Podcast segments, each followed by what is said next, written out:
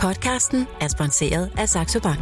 Når du vil investere, skal du være opmærksom på, at omkostningerne ikke spiser dit afkast. Hør mere efter podcasten. Millionærklubben fra Jørgen Vester med Sara Jolin.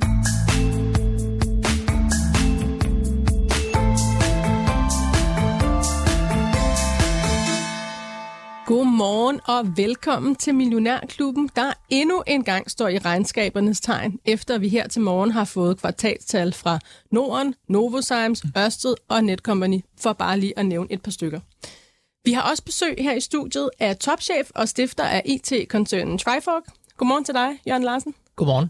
Du er jo ikke et af de her store C25-selskaber, som vi snakker om øh, på daglig basis, men de almindelige mennesker vil nok kende dig og din virksomhed for at stå bag IT-løsningerne bag MobilePay, NemID og Coronapasset. Noget af det går selvfølgelig langt tilbage. MobilePay, det er lang tid siden, I lavede det.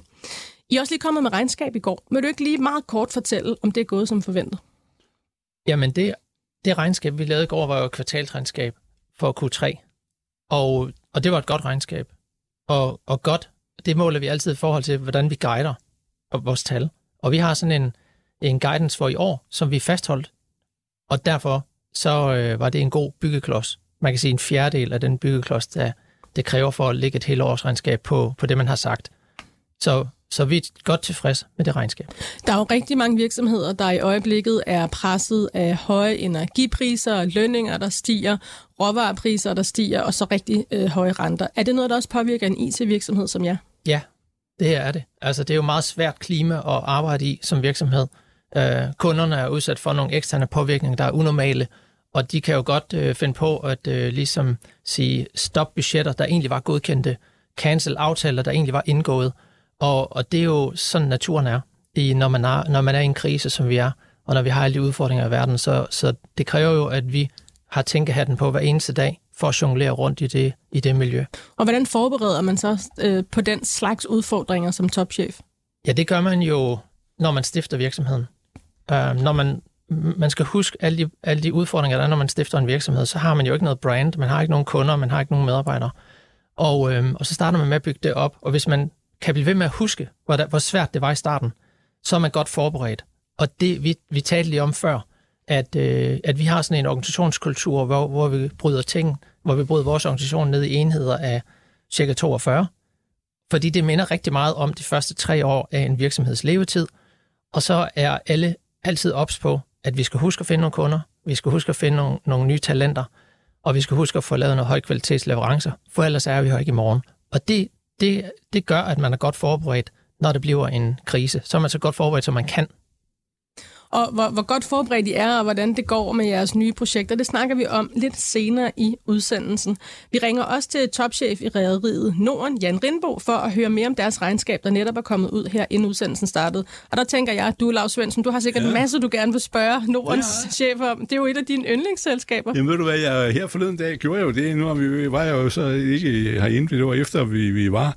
Øh, købte jeg faktisk nogle Norden i, uh, i, i mandags, for jeg tænkte, at jeg vil satse på, at regnskabet kommer til at ligge i den gode ende, og at uh, så kommer der noget udbytte. Det er jo så noget andet, men uh, men, men at den kommer til at ligge der, og så vil jeg sige, den chance, og så sidder jeg og regner ud, hvor meget tror jeg, den her aktie er værd, ikke? Og uh, så ud fra, hvad skibene vil, hvor mange penge tjener de, og hvor lang tid, sådan lidt, lidt frem, ikke, ikke fem års indtjening, men sådan måske et år mere. Og der kom jeg frem til skal sige det? 525, det er det salg, jeg har regnet ud.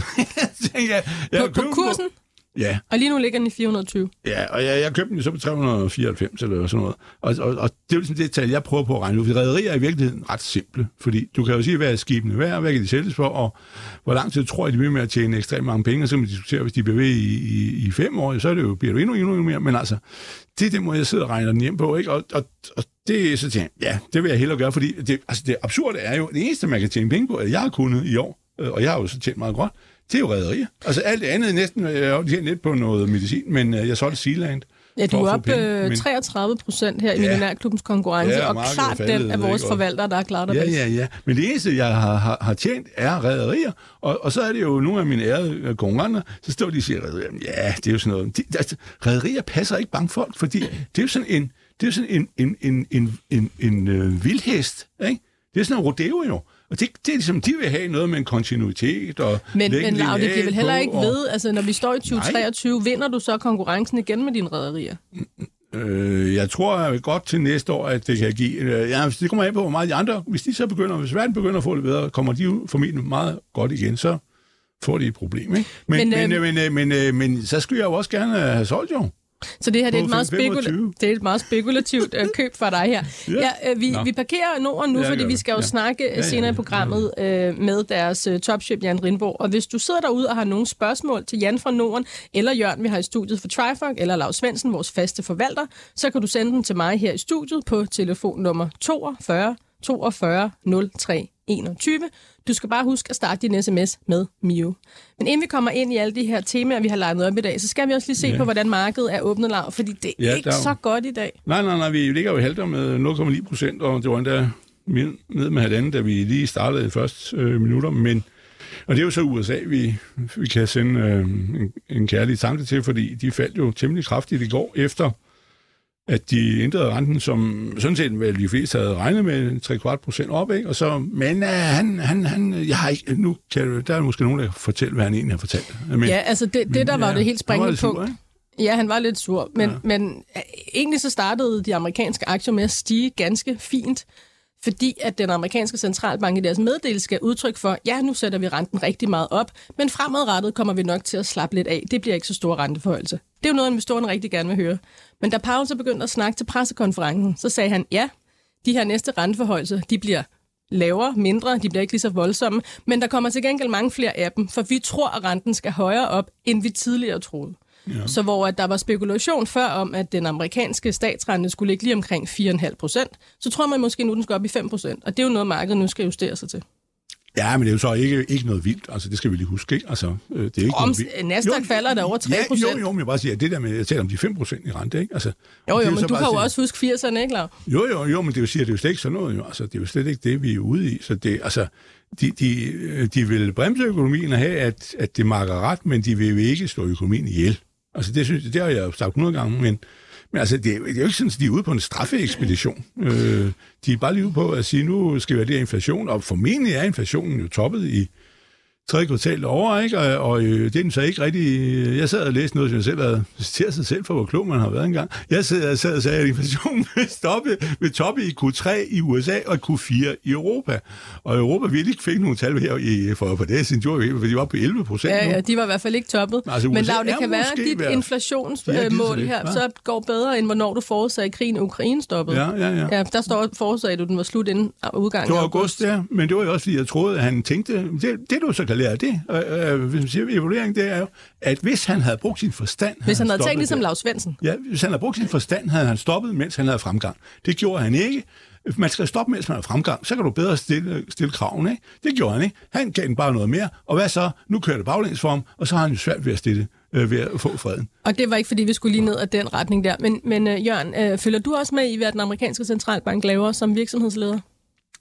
Jamen det er klart, vi, vi, følger, vi følger selvfølgelig verdensøkonomien tæt, og øh, vi har jo mange, der gerne vil fortælle os, hvordan det går. Man kan sige, at vi vil egentlig hellere høre, det, høre nyheden igennem vores kunder, fordi det er jo dem, vi skal arbejde sammen med. Så hvordan tingene påvirkes hos dem. Så, så ja, vi er alle sammen øh, i samme båd. Øhm, der er også kommet en masse regnskaber her til morgen. Og jeg ved ikke, Lav, hvor du ja. gerne vil starte henne, fordi vi har ISS, Ørsted, Novozymes, Netcompany. Så har vi fået nyheder ud om uh, GN Store Nord. Demand ejer nu over 5%. Vi ved ikke præcis, hvor meget over 5%, men i hvert fald over 5% af GN. Hvor, ja. hvad, hvad synes du er det vigtigste nedslagspunkt her til morgen? Ja, det er jo nok GN, ikke? Altså, som øh, dels er kommet nogle hovedtal for, hvordan øh, tredje kvartal er. Det er ikke det rigtige regnskab, og der, det går jo altså noget dårligere, end de havde. havde og det er jo så øh, headset, audio kalder de den division for, med høreapparaterne klarer sig nogenlunde fornuftigt. Øhm, og, og det er jo så det, der er problemet, at, øh, og så har de jo købt det her forfærdelige, øh, det der stilsætters, der laver noget til spil, headset til det, og det jo, har jo været årets dårlige, for 8 milliarder dårlige indkøb. det var, det var, altså, de jo, kunne, hvis de skulle købe det i dag, kunne de jo få det til alle, ikke? Altså, det er vel, øh, det er vel nogenlunde utrolige vurdering. Det, det har været noget uheldigt, fordi ellers går audio jo egentlig godt, men der har så været det her komponentmangel. Og så var det, altså lige pludselig dukker William Demand op, Invest, altså det er ikke det børsnoterede, det er et overliggende holdingselskab, og ejer 5 procent. Og det er jo interessant, og siger, hvad er det, fordi han vil købe den? Nej, det er det ikke, for han får han ikke lov til. Han, må ikke, han har 25 procent af markedet selv. Øh, det mand, han får ikke lov at købe på grund af at lægge sammen. Og, og de siger, at øh, GN Hearing har vel 15 procent marked, 15-16 procent. Det får han ikke lov til. Men balladen er, at GN er så billig, så øh, det er jo en til kandidat. Og nogen vil komme og Men tror du, det er mand, som med deres opkøb nu kunne sådan langsomt begynde at købe sig så meget ind, at de kunne overtage hele GN på et Nej, tidspunkt? nej, siger, det, det, det, er ikke, det får de ikke lov til, at, at myndighederne siger, det må de ikke, fordi jeg, I, øh, I bliver for dominerende på markedet, så vil de jo få 40 procent markedsandel. Ikke?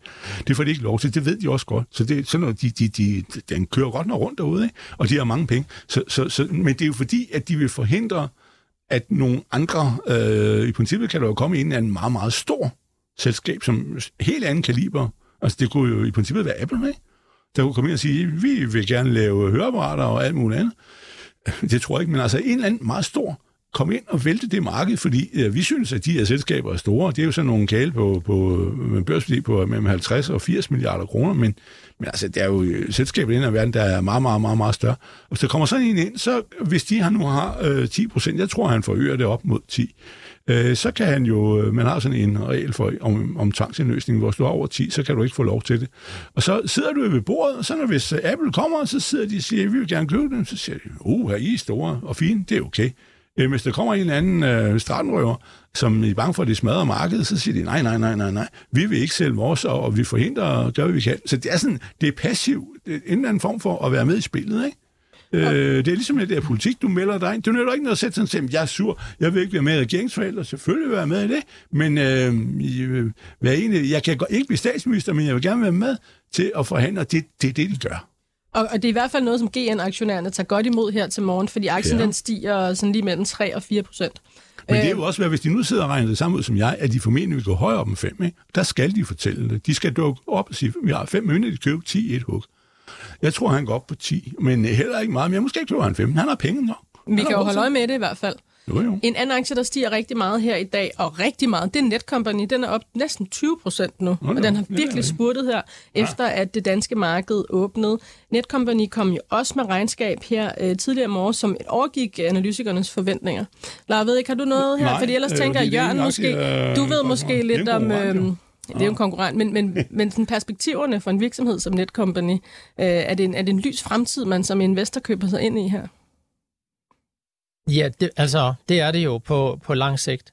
Det er jo sådan, så software er jo et, øh, et sted, der er i konstant vækst, så det er jo som regel lettere at forudsige, hvordan ting bliver om 20 år end, end i morgen. Og det er klart, om 20 år, så har vi meget, meget mere software, end vi har i dag. Så et hvert selskab, der, der er god til at navigere i, i at udvikle software, det er jo på lang sigt en god investering, vil jeg, vil jeg mene. Ja, det er jo så i hvert fald noget, de bliver belønnet for her i dag, hvor at øh, aktien jo så stiger næsten 20 procent, efter at øh, både omsætning og øh, resultatet, det kom ind over, øh, ind, og ind over analytikernes forventninger.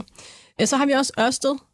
Ja. Lav, ja, den har jeg slet ikke kigget på, men det, øh, fordi den er jo noget svær at have med at gøre. den falder 4 procent her ja. ja. til morgen, efter Hov. de er kommet med regnskab. De opjusterede forventningerne til ja, Ja, ja. ja. deres EBITDA med 1 milliard kroner, men profitten den skuffer lidt.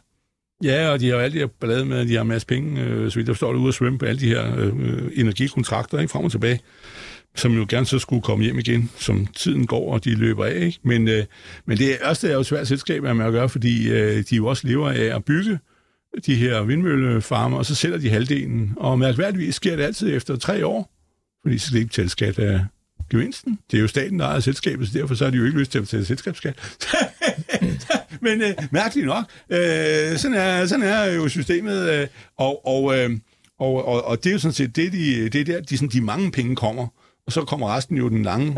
Det var jo 20 år, og 25 år, sådan en, en vindmøllepark. Så jeg kan ikke rigtig svare dig på det, men jeg, jeg mener, jeg sidder jo og lurer lidt på det, fordi øh, det er jo en grøn aktie, det har man vedtaget, og den er jo ligesom været ude for en stor glidetur nu, altså, men, øh, den har været alt for dyr, men altså mellem 5 og 600 kan man godt begynde at, at kigge på den, så er den jo blevet Og den, og den koster Fordøjelig. 593 lige nu. Ja, ja, ja. Men jeg var ikke, den var ikke super duper billig endnu, men den er faktisk ved nede, hvor det begynder at Du begynder at ud fra, ja, ja, ja, ja, fordi, når for man, den. jamen, det er jo også det der med, at, at altså, når der bliver fred og fordragelighed, alle bliver glade igen, så øh, er grøn energi jo noget af det, der bliver efterspurgt, og så kommer de jo nok tilbage. I øjeblikket er de, vil de bare ikke have det, vel? Og, og så er der jo et sted, hvor det også gør lidt ondt for dem, det skal vi lige huske at sige, det gælder også Vestas, at når renten er steget, så er øh, det jo, det er jo, altså, at du investerer så mange penge, så, så afhænger du jo af, hvor, hvor, hvor stor renten er. Ikke? Du har bare se ham der, CIP, der er Copenhagen Infrastructure Partners, han er jo ude med at sige, at det, de bygger over ved USA,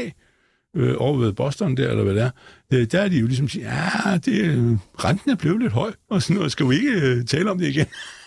det er jo ikke så sjovt, hvis du skal lave noget i 20 år, og, og renten lige pludselig er steget med 2-3 procent. Nej, nej, det gør en virkelig stor forskel. Ja, og det, det skal ja. man lige huske med dem, og det gælder også Vestas. Men øh, så, ja, det er, så, så det, jo, jo, men den begynder, det er ikke øh, helt galt. Så har vi Novozymes, de fastholder forventningerne, ja. men deres øh, resultat er også lidt under, hvad analytikerne havde regnet med. Aktien falder sådan lige knap 2 procent. Hvad tænker du om den aktie her? Øh, ja, og Nå. der mener jeg, at det jo en af de dyre, vi har på, på, på, det er jo en af fremtidens aktier, det er jo sådan noget bioteknologi, men jeg mener faktisk, var han ikke ude for efterhånden lige efter øh, øh, 1. oktober og kom med en profit øh, justering, som egentlig var positiv. Så jeg mener ikke, at der skulle være noget, øh, noget specielt nyt i, i, i, øh, i den der, men det er jo, sådan, det er jo den der, man siger, sige, det er jo sådan en aktie, der er så dyr, som man er nødt til at vente på, at den øh, kan blive billig en gang imellem. Ikke? Og det, hvornår er den billig? Ja, nu er den jo under 400 i hvert fald, men koster 393, men, men altså 300-350, så er det et rigtig, rigtig godt køb på lang 300-350, men, og der er vi altså ikke men, men, men, Nej, men han er stadigvæk lidt dyr, men, ja. men altså, det er jo sådan noget, der er kommet ned, den har været i 550, tror jeg. Så den er jo simpelthen ved at komme ned i, i øh, der, hvor vi kan få lov at være med igen. Ja. Og så er det sidste store regnskab, no. der er kommet her, inden vi selvfølgelig snakker om Norden senere i udsendelsen, det er ISS.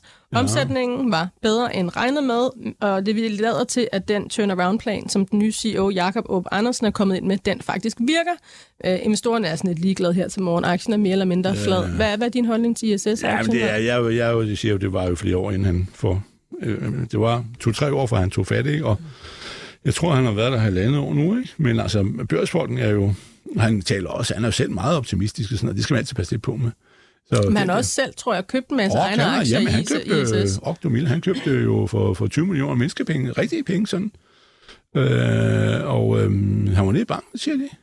Nej, men det... det, det, det Danske Bank måske? Jamen, det gjorde han, og det var jo også... Men jeg mener jo faktisk, måske et stykke af vejen var det lidt et forsøg på at få et, øh, de er sådan nogle børstosser, ikke? Så siger de, åh, oh, han køber selv, ikke? Det er et godt tegn. Men problemet er virkelig... Jamen, det er da også et bedre tegn, hvis han ligger og sælger ud af sine egne men det er måske også en, en, en snedig måde at lave et lille nummer på, ikke? Det kunne det jo være, jeg siger ikke, jeg beskylder ikke, men jeg siger bare, at det kunne jo tænkes. Og altså, de er mere interesserede i stadigvæk at underholde deres kreditorer. De skylder jo 12-14 øh, milliarder væk plus leasing, og så hvad hedder det, de er nok mere interesserede i at holde dem kørende, end det er, at, at, at aktionæren, men hvis aktionærerne synes, det er fint, så øh, stiger kreditværdigheden. Men nu har vi jo faktisk en virksomhedsleder i studiet her, Jørgen. Nu siger Lav, at uh, nogle gange, når man køber sine egne aktier, så er det også bare for at lave et nummer. Er du enig i det? Det kunne tænkes. Det kunne at, tænkes, ja. Ja, ja. det første, jeg vil sige, det, det er jo, at når man er direktør i et selskab, så er der jo så er der jo kæmpe begrænsninger på, hvad man kan handle i sin egen aktie, og man skal jo virkelig passe meget på. Så øh, ja, det, det er jo, som I siger, at når en direktør køber op i egne aktier, så er det jo, så er det jo fordi vedkommende tror på, at det er en god investering. Det må man formode, hvis man bruger sin egen penge på det. Men selvfølgelig også et signal til markedet. Og, og det kan jo være to. Det kan jo være, hvis man er lidt desperat, altså man gerne sende det signal. Det kan også være, hvis man er meget komfortabel, at man så sender det samme signal. Og om det er det ene eller det andet, det er jo så det, analytikere skal finde ud af. Hvilken grund var der til det? Okay? Og det er jo der, hvor tingene kan skille. Men det er klart, det er, det er meget vanskeligt at handle i sin egen aktie. Ligger du og køber dine egne Trifork-aktier? Det kan du gøre måske én gang om året. Altså, fordi det kræver, at du har ingen insiderviden. Det kræver, at der er åbne vinduer, og solen, måne og stjerner står i et. Det, det er meget få dage om året, hvor man overhovedet kan, og nogle år kan du ikke. Altså. Det må være meget svært ikke at have en insiderviden, når man jo sidder som chefen for det hele. Ja, men nu er der, ja, så, man, så det vi jo normalt gør, det er, at man kan sige, M&A vil jo være insiderviden. Og, øh, og det vil sige, så skal man jo pause Altså, så skal man jo ligesom have en aftale med sin bestyrelse om, at nu, nu pauser man sin M&A-pipeline et stykke tid, så der ikke er noget insiderviden. Hvis ikke man er i gang med at lave en deal med nogen, så har man jo ikke insiderviden, og hvis alt, ellers alt andet er disclosure, man lige har offentliggjort sin rapport, og man er i det der åbne vindue, så, så er banen klar. Men, men som du siger, øh, man vil jo altid gerne have gang i en M&A-pipeline, så, så det er jo lidt kunstigt at pause den. Det er torsdag morgen her i Millionærklubben, hvor vi har Jørgen Larsen, stifter og CEO i Trifork, med os her i studiet. Øh, ja, vi skal snakke om din virksomhed, øh, som jo ikke er en af dem, vi snakker om hver dag her i Millionærklubben. Så jeg tænker, vil du ikke lige forklare vores lyttere præcis, hvad det egentlig er, I laver? Jo. Traffic er en softwarevirksomhed, og vi tilbyder vores kunder at opdatere deres teknologi. Vi tilbyder også deres kunder at kigge på deres forretningsprocesser, således at de kan komme til at arbejde på en mere effektiv måde. Og det gør vi så på mange måder.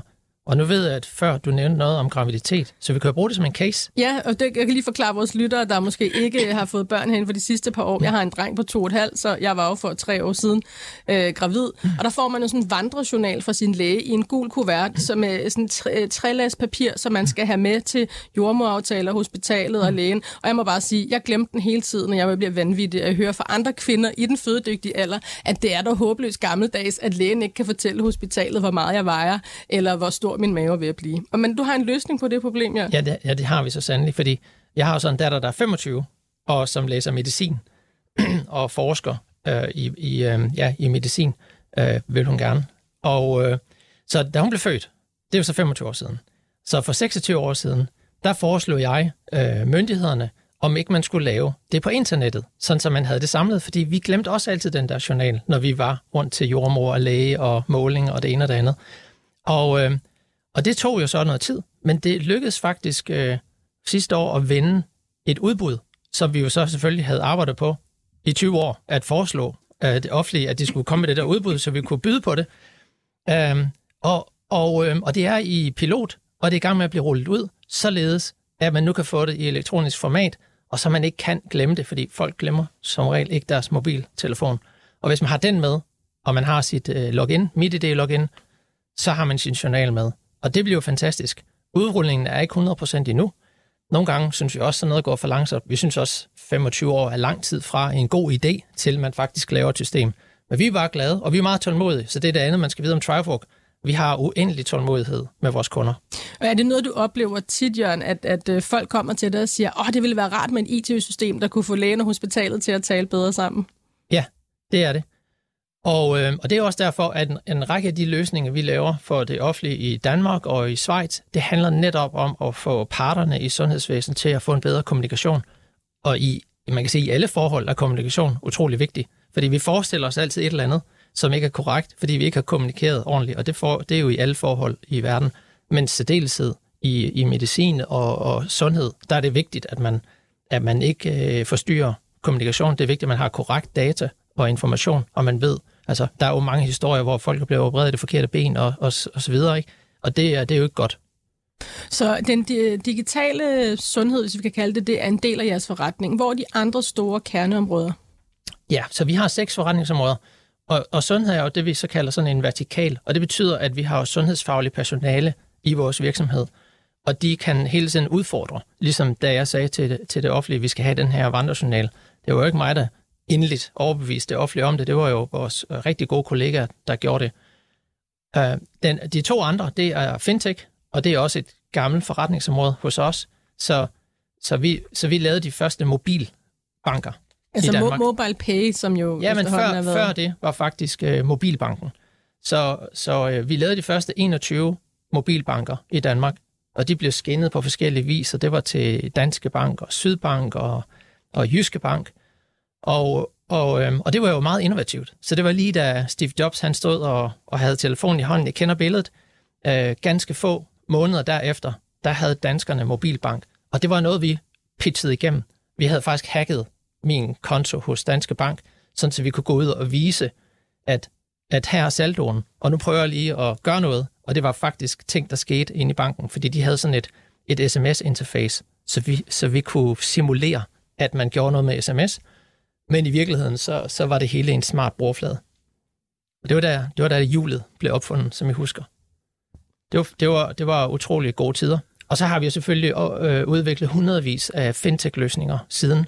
Og jeg, er det der, nogen, vi sådan kender, som vi bruger i vores dagligdag? Ja, vi lagde jo en i graven i går. Vi havde sådan en mindehøjtidlighed på LinkedIn i, i Trifork, og det var jo nem idé, som vi synes jo var en fantastisk løsning, fordi den var vi ret involveret i.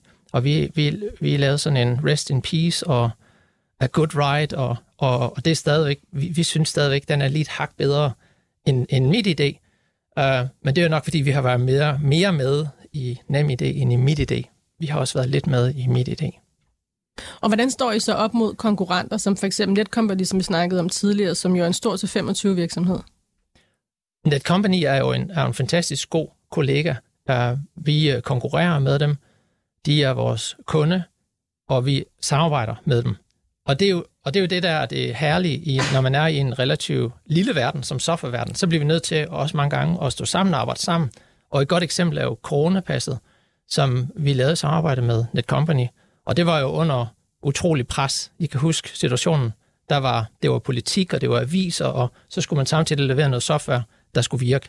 Og det, det, var, det var spændende. Hvor, og der hurtigt, hvor hurtigt udviklede I coronapasset? Jamen, det, jeg kan ikke huske de, de, øh, men det var jo meget hurtigt, fordi det, det er jo altid sådan med kunder, de er relativt lang tid om at skrive under på en aftale eller sige, hvad de vil have. Når så de har gjort det, så vil de gerne have det i går. Og det blev gjort meget hurtigt. Og hvor lang tid tager det normalt at udvikle sådan nogle platform? Jamen altså, noget af det hurtigste, man kan få noget i markedet på, det er jo nok 3-6 måneder. Så mange løsninger, vi udvikler, det er inden for 3-6 måneder. Og så kan man så begynde at tilføje nye features og mere funktionalitet hen ad vejen. Og nu har snakket du så om, om sundhed og levere ting til sundhedssystemet, og så er der fintech. Hvad er jeres næste store satsning? Altså, det, det område, som jeg jo synes er utrolig spændende, det hedder, det hedder smart building. For I kender jo alle sammen Elon Musk og Tesla. Og, og nu også hvor, Elon Musk og Twitter i høj grad. Ja, ja. Men, men der blev grint meget af Tesla i starten. Jeg var ude at køre i Tesla Roadster, for dengang den kom frem, og alle grinede af den bil. Og hvad var det også for noget? Men der er jo ikke så mange, der griner i dag. Altså Elon Musk, han er jo, han er jo meget godt kørende. Uh, man kan lide ham eller ikke lide ham, men han har haft i, i nogen målestok en del succes.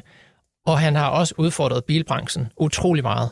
Uh, så flere ting. Altså han har sørget for, at biler er blevet elektriske. Det kan man også have holdninger til, om det er godt eller skidt. Men så har han sørget for, at, at en bil er blevet mere en softwareplatform end noget andet. Vi, vi tror på, at det bliver bygninger også. Og vi har jo, vi kan godt lide små forretningsenheder. Det betyder, at vi har mange legemål, og det betyder, at vi har mange kontorer, vi har mange arbejdspladser, og vi kan godt lide at arbejde i teams. Og det er meget sjældent, at vi får lov til at indrette et legemål, som vi leger af en, en udlejer, på den måde, vi virkelig gerne vil. Og hvor, hvor temperaturen og lyset og det hele er bare rigtigt, akustikken er rigtig. Så, og det er vi blevet lidt træt af. Så vi tænker vi, nu vil vi godt opføre et par bygninger, hvor vi viser, hvordan det skal gøres. Vi vil gerne gøre det i træ, så vi samtidig, når vi bygger, så suger vi CO2 ind. Vi vil gerne gøre det med materialer, der er affald fra andre byggepladser. Så vi har, vi har opfyldt, opført sådan en ejendom i Aarhus, som lige er ved at være færdig.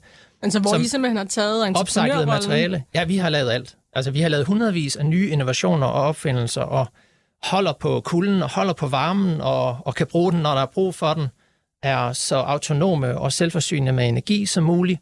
Øhm, og som sagt, så, så har den også captured 500 tons CO2, og det er tre gange mere end, end Trifork udleder hele koncernen. Så I er faktisk CO2 negativ? Ja, Hvad, whatever. det noget negativ eller positiv? Jeg ved ja, ikke lige, hvordan man skal... Vi synes, det er positivt, ja. men, men ja, vi, vi capture mere, end vi udleder i, i det, der hedder Scope 1 og 2, som nu skal vi jo til at lave ESG-rapporter, det er ret komplekst også, og man skal måle på hver eneste lille måler, og hvis man kører en kuglepen, så skal man vide meget CO2, der er gået med den, og posten, der har bragt den, og det hele. Ja, ja det er meningsfyldt arbejde. Ja, det er faktisk nemmere bare at være radiovært og det tænker jeg. Det, det, det ved jeg ikke. Men, men vi hjælper faktisk også vores kunder med at få mål af de der ting, fordi det er jo det, man kalder IoT, og også smart building, og få suget alle de der måledata ind, så vi kan lave sådan nogle dashboards. Fordi man kan sige, at rapporten i sig selv gavner jo ikke noget. Men hvis den kan notche folk til at blive mere opmærksom på, hvor meget de bruger, og vi har lavet sådan nogle smart desk også, der selv slukker for al passiv strøm, når man går ud af bygningen. Fordi i gamle dage, så kan du godt stå en skærm her og der og lige lyse lidt. Øh, men det er jo sådan nogle ting, man kan komme af med ved hjælp af smart software. Så det synes du, at det er jeres nye store forretningsområde, eller er det bare det, du er mest interesseret i, Jørgen? Ej, jeg, jeg er lige meget interesseret i alle sammen, det skal, det skal vide det, og det er ligesom, hvilket barn er dit favoritbarn. Man elsker alle sine børn lige højt, og det gør jeg også med de her seks områder. Men jeg kan godt, altid godt lide at tage de små i forsvar, og smart building er vores mindste område, og jeg vil selvfølgelig gerne, at det bliver et væsentligt område for os. Og så lige her øh, til sidst, inden vi også netop skal have Norden med på telefon, jeres aktie. I har været børsnoteret øh, tidligere, så blev I afnoteret og kom tilbage på børsen i juni 2021. Ja. Det var faktisk et godt tidspunkt som IT-virksomhed at komme ind og, og virkelig få gavn af et marked, der var brandvarmt. Ja. Så blev aktien fordoblet, nu er den så tilbage omkring jeres IPO-pris. Det vil sige, at den er faktisk ikke rigtig sted eller faldet, siden I kom på vi, børsen. Vi er tilbage ved start på den måde. Men i øvrigt så har vi ikke mange kommentarer på vores aktiekurs. Det, god latin for en direktør ikke at udtale sig overhovedet om sin aktiekurs, og det gør vi heller ikke.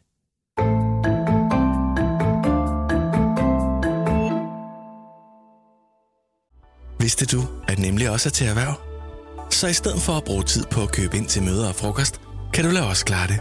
Imens kan du få bund i dine e-mails, eller høre de seneste anbefalinger fra Millionærklubben. Nemlig også til erhverv.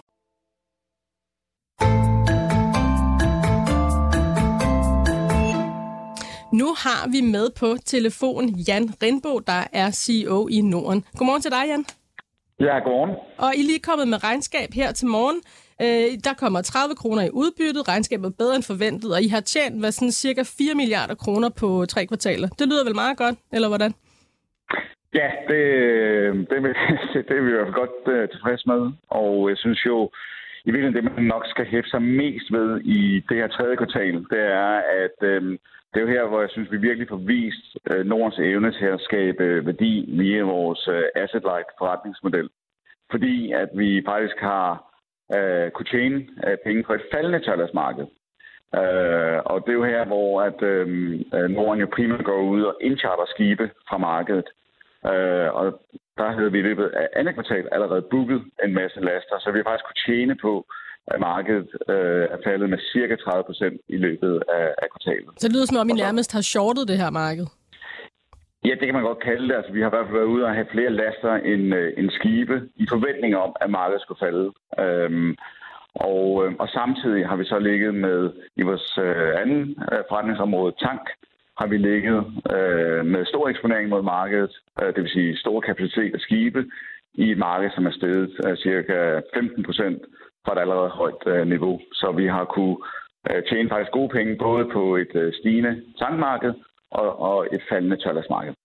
Nu, nu hørte vi i går fra Mærsk, jeg ved godt, I er meget forskellige rædderier, I sejler slet ikke med det samme, men, men Mærsk kom med en advarsel om, at de ser mange sorte skyer derude, som påvirker verdenshandlen, påvirker alt, der skal transporteres rundt. Ser I de samme sorte skyer?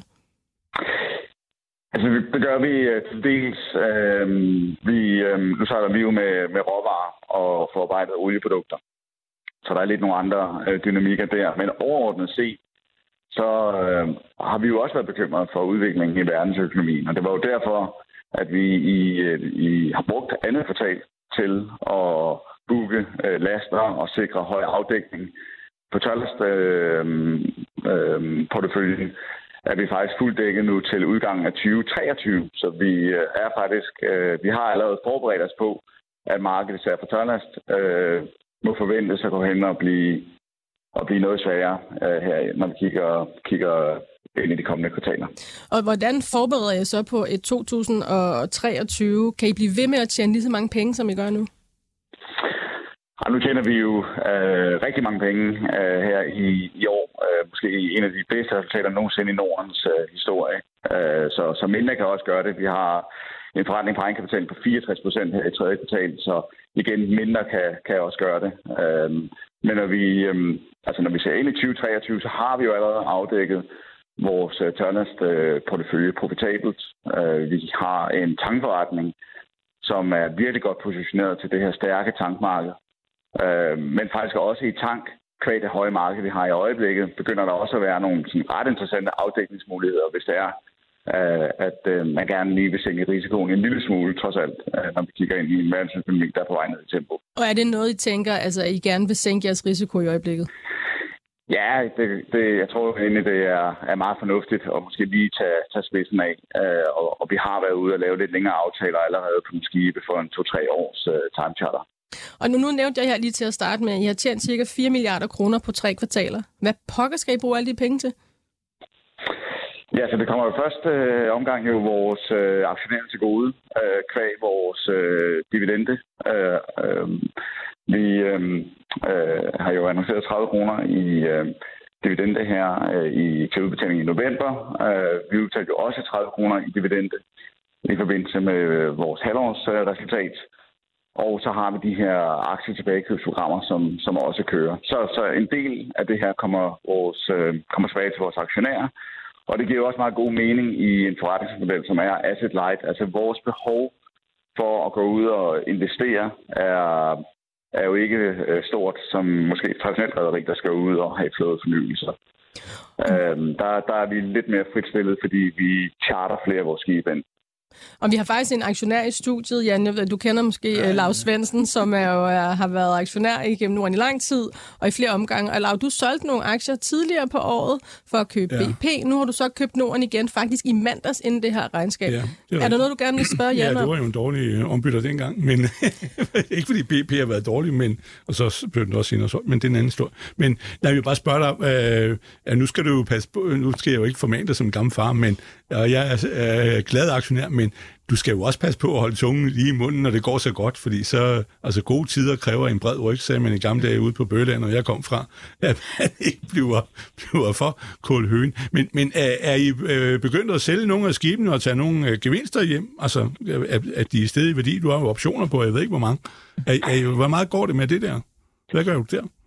Ja, det er, det er rigtigt. Vi, er, øh, altså, vi har øh, solgt øh, en del tollerskibe. Øh, det startede vi faktisk allerede på øh, i anden halvdel af sidste år. Har solgt flere skibe i starten af år. Øh, faktisk øh, ramt toppen nogenlunde på markedet øh, på, på nogle af de salg der. Og så har vi faktisk... Øh, altså noget af det, der er sket i løbet af tredje kvartal, hvor markedet begynder at sætte sig, det er, at spotmarkedet er faldet med omkring 30 procent på de skifttyper, vi opererer mens øh, assepriserne kun er faldet blot 10 procent fra toppen. Altså, vi har faktisk igennem tredje kvartal været ude og, og sælge øh, tørderskibe og, øh, og også erklære nogle af de her købsoptioner, som, øh, som vi har.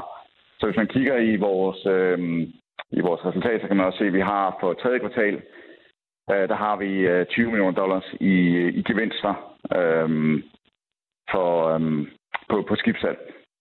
Men du skubber jo ordentligt ind foran dig jo, hele tiden. Du har jo øh, en stor øh, spargris, du kan hive penge op af, hvis du vil jo. Så vil jeg kan ja, det, der er interessant, det, der er ja. interessant, det er, at hvis vi øhm, får ret i, at tørdagsmarkedet bliver ved med at, at være lidt udfordret ind ja. i 2023, så kan der sagtens komme nogle rigtig uh, interessante muligheder på at, at købe. Ja. Uh, for det er jo det, man gerne skulle ja. kunne gøre i vores industri, og det er faktisk der, hvor at, uh, du har ret i, at uh, der skal man faktisk have uh, kapaciteten til også at kunne agere, når, når, når markederne er dårlige. Det er faktisk rigtig vigtigt at kunne agere kontracyklisk, og det har vi gjort i tank. Ja, det må vi ude og charter og købe skib før markedet steg. Og det er jo også det, vi gerne vil gøre på Tørlast, øh, hvis den mulighed kommer her i 2023. Jamen, det var så smukt det der med, øh, og jeg har også rost dig en gang før, for når dengang var I to 10 skibe ind der i det der målkvartal, 4. kvartal 21, ikke?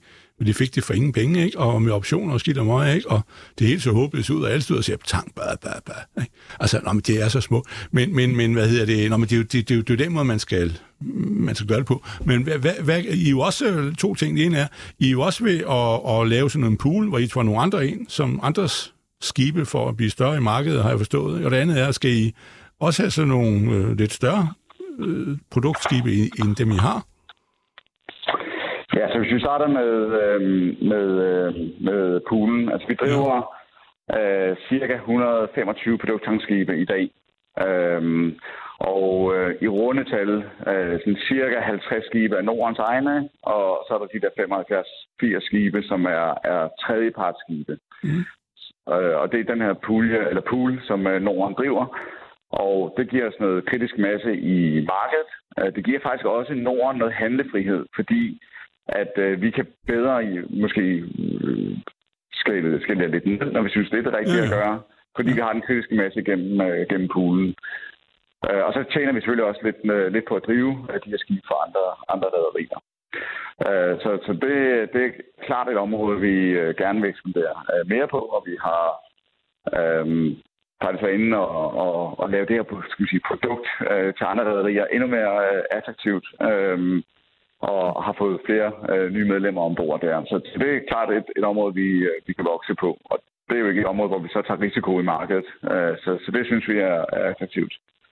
I forhold til øh, skibsstørrelser, så har vi faktisk i år øh, netop solgt vores sidste handysize produkttankskib. Så i dag er Norden kun øh, for vores egen flåde aktiv på MR-skibe. Så vi har allerede flyttet os lidt op i, i, i skibsklasser. Øh, altså et spring til LR1 eller LR2 Øh, det er ikke noget, der ligger lige i kortene i dag, og slet ikke, som, hvor, hvor markedet er så højt, som det er. Så det er nok ikke sådan, det helt rigtige tidspunkt at gå ind i det. Men på sigt kunne det da godt være en, en, øh, et område, der kunne være interessant Ja, ja. Timing er bare ikke rigtig lige nu. ja. Nå, hold det gode arbejde i gang og tag en citron ind, du, så skal det nok gå.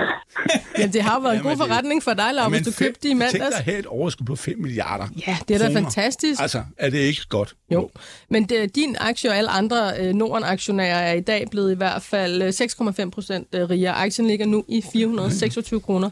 Jan, jeg har fået et par spørgsmål ind på sms'en til dig også. Det ene er øh, meget praktisk. Øh, det er, kan jeg nå at købe flere Norden-aktier og stadig få glæde af udbyttet den 9. november? Ja, så ja, altså det, det kan man godt, fordi øhm, øh, dividenden bliver først udbetalt her den 9. november. Så hvis man tænker, at jeg vil gerne have de 30 kroner, så skal man bare skynde sig ind og købe i dag. Ja, men det kan jo være, at man lige skal tale med sin bankrådgiver eller andre, der kan rådgive en øh, i forhold til timing af det. Ja, øhm, det var det ene spørgsmål. Det andet er det her fra Michael i Aalborg. Han siger, hvor meget er henholdsvis tørlast og tank er afdækket over længe, og hvordan er markedet for køb, salg og brugte skibe pt? Godt. Hvis vi starter med, hvordan er markedet for, for køb og salg af skibe, jamen så er det i tørlast øh, faldende. Altså spotmarkedet falder faktisk. Jeg nævnte, det var faldet med 30 procent i løbet af, af tredje kvartal. Det faldet yderligere her i fjerde kvartal. Og der er lidt, øh, lidt pres på, på altså nedadgående på, på skibspriser. Øhm, omvendt er tendensen i tank, altså at der stiger øh, priserne. Vi har set i tredje kvartal, at øh, priserne på MR-skibe, dem vi opererer, er steget med godt 20 procent. Øhm, og igen, der er stor efterspørgsel efter tankskibe, øh, kvæg det, det stærke marked. Så det var, det var lige sådan køb- og salgsmarkederne. Så i forhold til øh, afdækning, Øhm, så er det jo sådan, at vi jo har delt vores forretning op i det, der hedder Asset and øh, Logistics. Det er der, hvor vores kerneflåde ligger. Og så har vi Freight Services and Trading. Det er der, vores kortsigtede, skal vi sige, mere operatør- og trading-orienterede forretning ligger. Hvis vi kigger på vores øh, kerneflåde, jamen, så er vi øhm, altså fuldt dækket i tørlast øh, for, for, for 2023. Og øh, i tank, igen når vi kigger på kerneflåden alene, jamen så ligger vi med, altså, med en overvægt af af, af spotmarkeds øh, eksponering. Tusind tak, Jan, øh, for svar på det spørgsmål. En, en, ting til, en ting til, inden du går. Kunne du ikke lige øh, fortælle os, du, du er jo derude, hvor der sker noget. Alt det der med dieselpriser og mangel på benzin og alt muligt råd. Øh, hvordan, hvad, hvad, hvad, hvordan er situationen for jer, der skal sejle varen frem? Hvordan går det? Jamen, det er jo det er noget af det, der driver efterspørgelsen ja. i, i tank, og, og noget af den her... Øh, altså, der, der er jo... Øh, mere fokus på at få varen, end hvad man... Øh, altså det er vigtigere at få varen, end hvad det koster at, at betale for varen og få varen transporteret. Så, så der er sådan et, øh, øh en kamp om kapaciteten derude. Både det at sikre sig diesel, men også det at sikre sig transport øh, til diesel. Og det er noget af det, der har drevet øh, tank, øh, tankmarkedet. Øh, og det er faktisk den, skal man sige, den væsentligste drivkraft for, for, tankmarkedet, for produkttankmarkedet i øjeblikket. Ja. Er det rigtigt, man sejler helt fra Kina til Europa? Er det rigtigt? Ja, det er noget af det, der driver markedet, at skibene i højere grad nu sejler ja. på kryds og tværs, fordi det er ja. det, der sker, når der er knaphed. Mm. At det er, at ja. jamen, så begynder skibet faktisk at sejle på lidt uh, sjove ruter, som man ikke gør normalt, fordi at, at uh, man er ude og kæmpe om at få købt dieselen, og så igen er det vigtigere at få dieselen, og så kan det godt være, at du er nødt til at købe den et sted, hvor du normalt ikke køber den, og skal så have transporteret den over en længere distance. Okay, thank you. Tusind tak til dig, Lav, for at hjælpe med at stille nogle spørgsmål her. Det er en virksomhed, du kender godt. Og tusind tak til dig, Jan Rindbo, CEO i Norden, fordi du var med her til morgen. Ja, selv tak. Det var en fornøjelse.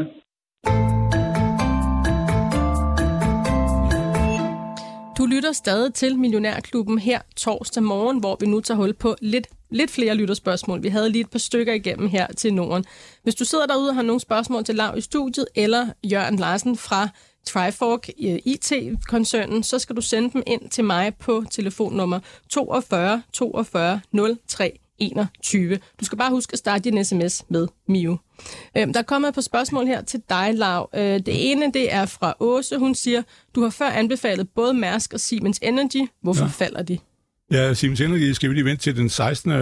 november her om en uge, eller 14. bliver det, så kommer der regnskab for hele året. Det er, det er skævt regnskabsår. Øh, ja, men øh, hvorfor forfærdeligt, det går jo forfærdeligt dårligt det samme som Vestas, ikke? men øh, det er en, vi skal øh, købe. Tror jeg, jeg har allerede købt nogen på 18, nu koster den 12. men det er jo egentlig som Vestas, så laver de jo også, altså, de har 30, 196.000 øh, øh, øh, ansatte, de 30.000 laver vindmøller, ikke? ligesom på Vestas, de er lige så store.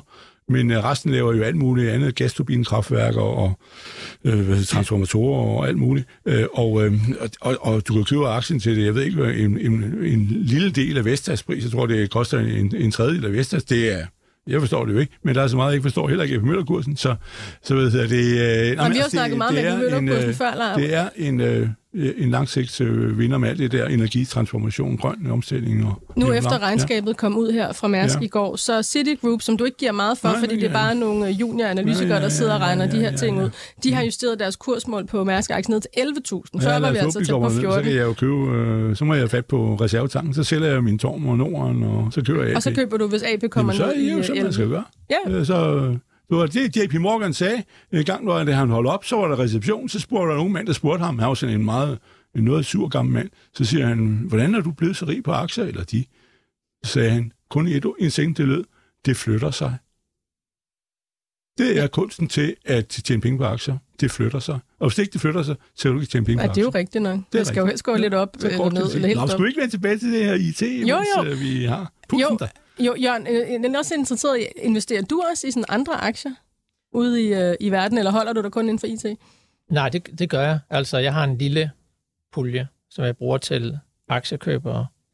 Og, øhm, og jeg synes, det er interessant, hvad du siger omkring vind øhm, og, og Siemens der. Altså, man skal huske på, at de her virksomheder, de tjener jo penge på andre ting, end at bygge møller og sælge møller. De møller skal jo køre i 20 år eller længere tid. Og, og en stor del af Vestas forretning er jo faktisk at vedligeholde og servicere vindmøller. Og det gør de jo for andre menneskers penge. Så det er jo ikke noget, de, øh, det er ikke noget, de har en stor risk på. Og det har de jo en god basisforretning på. Og jeg tror på et tidspunkt, det var op mod halvdelen af deres indtjening, der kom fra ja, at servicere. Ja, det er næsten det hele, du. Så det, det hele, de, de tjener ja. nul på, øh, på, på, på nye, ja. så det er service, der giver det, der bliver tjent. Ja. Og når vi nævner det, så har vi jo været så heldige og glade for, at have, vi har et godt samarbejde med Vestas. No. Så det, det software, som service engineers de har ude i hånden, det har vi været med til at lave, det er vi meget stolte af. Øhm, og de har 10.000 servicefolk worldwide, der arbejder i meget vanskelige miljøer, og, øhm, og så udfører det arbejde. Det er jo vigtigt, at de ikke har glemt den en speciel reservedel, der måske ligger 2.000 km væk. Det er, det er træls at stå på toppen af en vindmølle og så have glemt noget derhjemme. Til gengæld er mobilsignalet godt deroppe. Ja, vi sørger for, at alle de her apps, de virker, man kan sige, lige godt med og uden forbindelse. Men der er faktisk forbavsende god forbindelse ja. rundt omkring i verden, hvor der, hvor der er etableret vindmøller. Nu laver I uh, øh, IT til Vestas, og I laver IT til sundhedssystemet. I er også begyndt at lave sådan nogle smart buildings. Ja. Er der mange af de her ting inden for de forskellige sektorer, der er de samme, som I på en eller anden måde kan genbruge? Ja, det er jo software. Er jo software. Og man kan sige, der er jo forskellige. I sådan en stak, der har du, at du skal passe på data. GDPR og privacy er jo meget vigtige øh, og mere vigtige end nogensinde, som vi krypterer jo ting. Og de teknikker, det er jo det samme, om man laver det for et hospital eller en vindmølledata eller, eller hvad det er. Og så skal man cyberprotecte, det vil sige, at man skal sørge for, at fjendtlige øh, folk, de ikke går ind og stjæler dataene eller ødelægger dataene. Og, og det vil sige, det gælder også for alle. Og, og så skal man jo hele tiden operate det der og sørge for, at det er tilgængeligt, og det kan skalere, hvis der er forskel i i, i broen og trafikken, så skal vi kunne skalere osv. osv. Så alle de der lag i, en, i et softwareprodukt, det er jo det samme, uanset hvad du laver software til. Så på den måde, så kan I, øh, altså I, kan, I kan spænde ret bredt, så I behøver ikke at være eksperter i vindmøller eller sundhedssystemer? Nej, man bliver jo, det er klart, hvis man arbejder, hvis vi har nogle teams, der arbejder med vindmøller i 10 år, så bliver man jo ret meget ekspert i vindmøller. Så det er jo halvdelen af jargonen på kontoret, det handler jo om om specialord i, i vindmøllen. Nu hørte jeg også lige i Norden, der blev sagt nogle ord omkring tankskib og klasser og sådan noget. Som du måske så, ikke helt kendt, eller? Nej, nej jeg, jeg har jo været hos Mærsk en gang, så det er bare sjovt nogle gange at høre sådan nogle fagudtryk. Jeg tænker bare, det kunne godt være nogen, der ikke lige var helt med der. Det blev sagt. Må, må jeg lige spørge om noget? Hvor meget har du produkter, og hvor meget er det ligesom hver gang bygger I noget nyt? I er sådan lidt entreprenørfirma. Altså, hvor meget har du sådan ja. produkter? Har du produkter? Hvad, hvad, hvor meget ja. er? Ja, det har vi. Altså, ja. så, øhm, så vi kan faktisk sige det præcist, 21,5 procent af vores omsætning, det er det, vi kalder recurring revenue. Det er support- og licensindtægter. Fra de produkter, I allerede har solgt til kunderne? Ja. ja. Jo, jo, men hvis jeg kommer hen til dig og siger, at jeg skal bruge sådan en, så siger jeg, værsgo, her har du sådan en. Øh, ja. Eller, Nå, altså en, man bare kan tage ned fra hylden? Ja, ja, ja, ja, vi har ting, vi kan tage ned fra hylden. Ja, ja, præcis. Vi har også, øh, hvad der er meget moderne i dag, som Netcompany og os og mange andre, det er, at vi stykker jo ting sammen, Så, så man kan sige halvfabrikater, ligesom man bygger et hus. Ja, ja, moduler. Så ja, ja, det er jo ikke, som man smelter glasset, når man skal... Man, man køber jo et vindue og en dør og forskellige ting. Ja, ja. Og, så, og det er det samme software i dag. Ja. Og øh, Jørgen, I er blevet kaldt for et mininet company. Det ved jeg ikke, hvordan du har det med det, men, men hvad er jeres øh, planer på længere sigt? Hvor store vil I gerne være? Jamen, så længe vi overhovedet formår, så vil vi jo vokse, som vi har gjort. Og, og vi viser altid en graf til vores investorer, der starter i 2007, for det er der, hvor vi starter med at afrapportere efter IFRS. Så der har vi nogle sammenlignelige, det er æbler, vi kan sammenligne med æbler.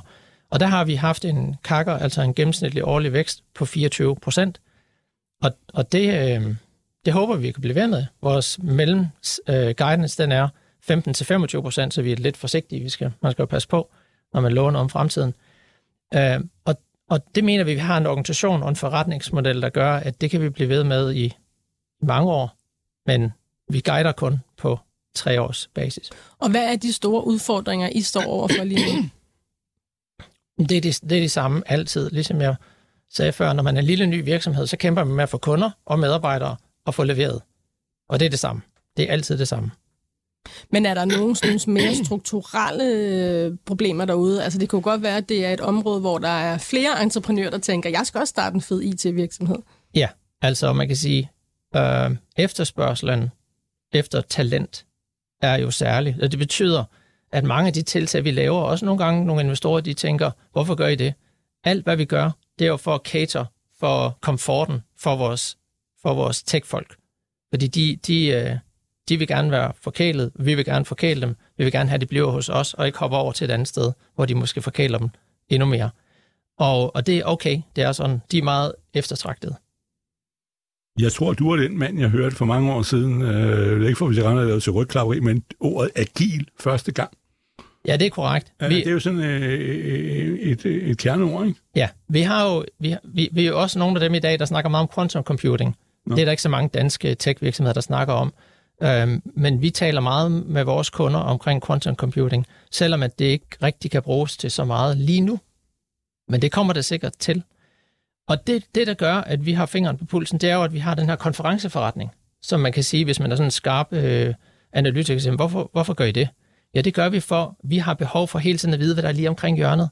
Og det er rigtigt, at øh, agil, det er jo mere end 20 år gammel. Og ja, det var på vores konference, det blev nævnt første gang. Så det er ofte, at nye teknologier, også fra de store tech-koncerner som Google og Microsoft, at de kommer første gang, de lancerer noget, så gør de det på vores konference. Det er ikke nødvendigvis deres VP's, der, der annoncerer det. Det kan være, at det er nørderne fra teamet, der har udviklet det, og de får lov til at tale på en lille konference som vores. Hvis man sidder derude og lytter og er interesseret i Trifork, men man ved ikke helt, hvornår man skal købe aktien, er der nogen sådan milepæle, man kan holde øje med over det næste stykke tid som investor?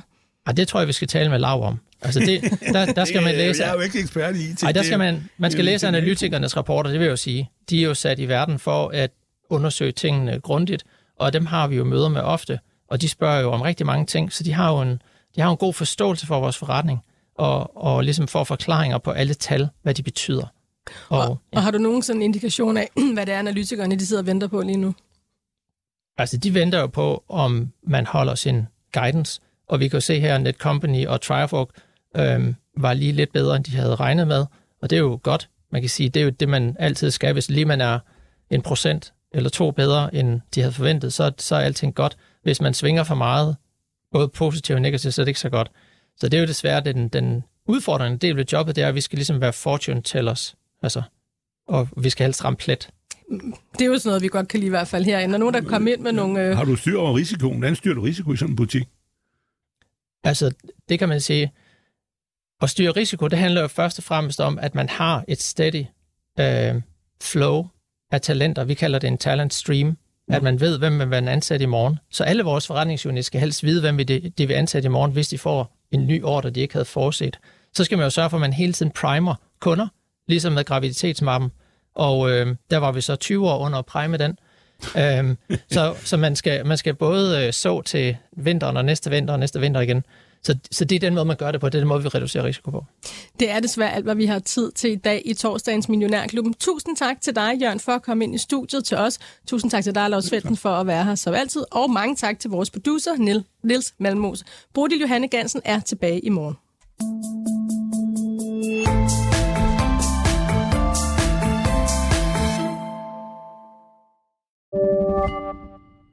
Podcasten er sponsoreret af Saxo Bank. Vi skyder året i gang med nye lave priser, så du kan investere til nogle af markedets laveste priser og beholde flere penge til dig selv. Mindre til banken, mere til dig. Saxo. Stedet penge helst vil være. Læs mere på saxobank.dk og opret en gratis investeringskonto allerede i dag.